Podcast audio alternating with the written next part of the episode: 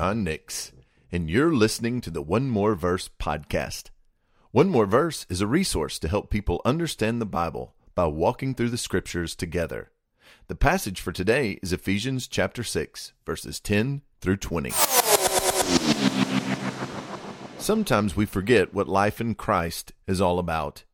If we're not careful, we think that our lives are all about our comfort. It's all about what's easy for us. Sometimes we slip into the idea of thinking that because we've been rescued from sin and death, that we're also supposed to be able to uh, avoid all kinds of suffering and that life is supposed to be constantly easy and filled with joy. Now, while life is to be filled with joy, Paul reminds us in Ephesians chapter 6 that our life in the Lord is a battle. He, he admonishes us to be strong and, and to rest in the strength of his might. When you read in Ephesians chapter 6, as he walks us through this armor of God, we read that we actually have to be able to stand against these schemes that our adversary, the devil, brings against us. We're reminded that there are things that happen in unseen places that we don't see in our existence, but they're there because we don't wrestle against flesh and blood. It's not people, but there are these rulers and authorities, these cosmic powers over this present darkness against the spiritual forces of evil in heavenly places. And when you read a list like that, it's easy to become somewhat fearful. What do you do against dark present darkness what do you do against cosmic powers H- how are you to be able to stand against authorities and rulers what are you to do when you can't even see your enemy, the one that you wrestle against. It's important for us as we read this not to boil this down into some sort of false idea that really uh, it's about how good we are uh, with the armor of God, how strong we are. If we're not careful, we might be tempted to think that it's all about how well I can fight, how, how strong I am, what my talents and my abilities are. But if you unpack this carefully, it's actually a great source of peace and comfort when we recognize that the strength is not about us. When Paul tells us to be strong, he tells us where to be strong. It's in the Lord and it's in the strength of his might. Think about that. How strong is your God? When we think about it in those sorts of terms, we think about his mighty power, he who can speak into existence all of the universe. When we recognize that it's not about how strong I am, but how strong that he is, boy, that's a sense of great comfort to me to know that it's not some armor that I have to conjure up or I have to construct on my own, but this armor is God's armor. He's provided it so that I will be able to stand against these schemes. For although there are those things that I cannot see, there are dark forces and there are cosmic powers and all those sorts of things, and they're in the heavenly places, I need not fear. For if you walk through the entire book of Ephesians, you'll be reminded that it's in the heavenly places where Jesus sat down. Having conquered all enemies, having been exalted to the right hand of the Father, he sits in the heavenly places. You, you move to chapter 2, and, and, and you find out that you too are seated with him in the heavenly places. Now, when I think of it in terms of my elder brother and the champion of my faith, Jesus, who's conquered every single enemy, even the idea that my foe, the devil, comes against me, he's a defeated foe, and that my king has all the strength that's necessary and he provides every single thing that I'll need to be able to stand. There's a lot of comfort in that.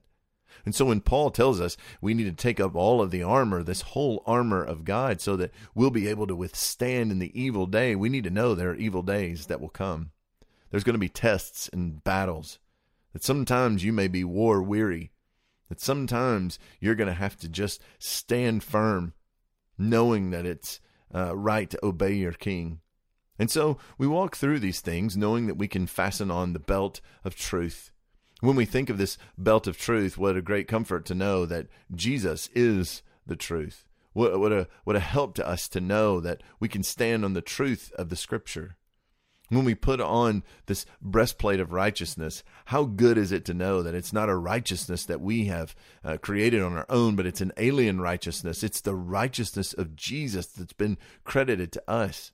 The Bible tells us that he made him who knew no sin to be sin, that we might become the righteousness of God in Christ Jesus. That when we put these shoes on our feet, we know that there is a gospel that brings peace.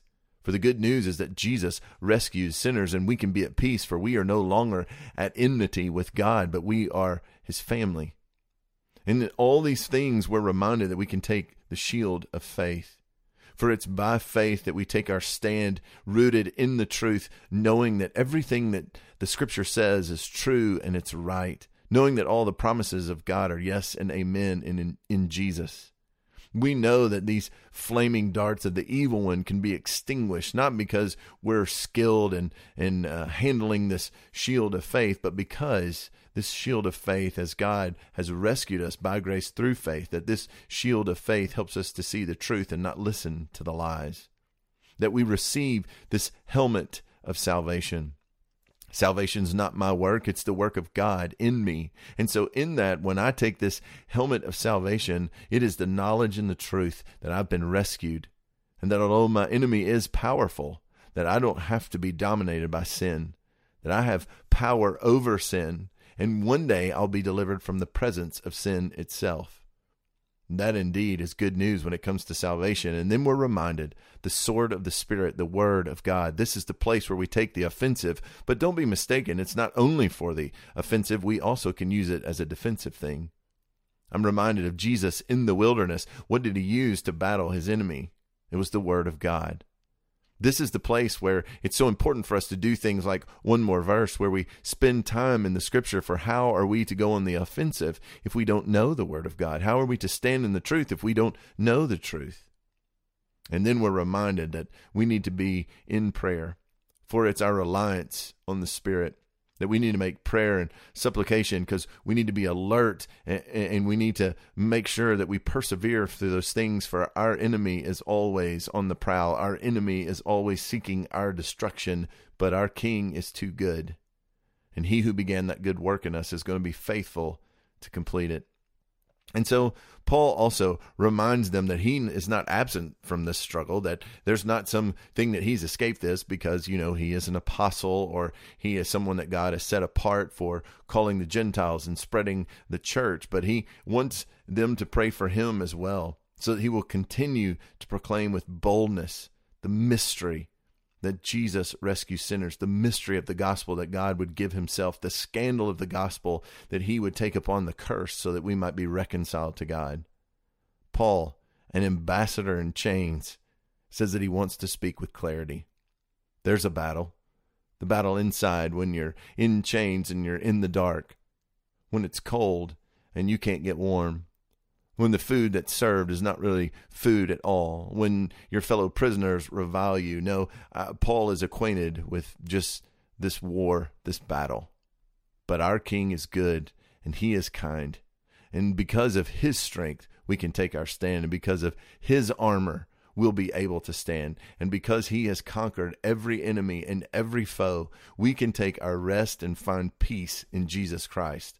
Oh, my dear friends, no matter where you are, no matter what your circumstances, I encourage you stand firm.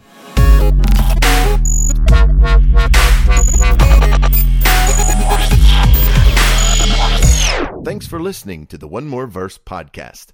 For more information about vertical purpose or One More Verse, visit us online at johnnix.org. I'd love to hear from you on social, so you can find me on Twitter, Facebook, or Instagram. Just use the handle at the John Nix. And don't forget to download the free Vertical Purpose app for additional resources. Thanks again, guys, and join me tomorrow for the One More Verse podcast.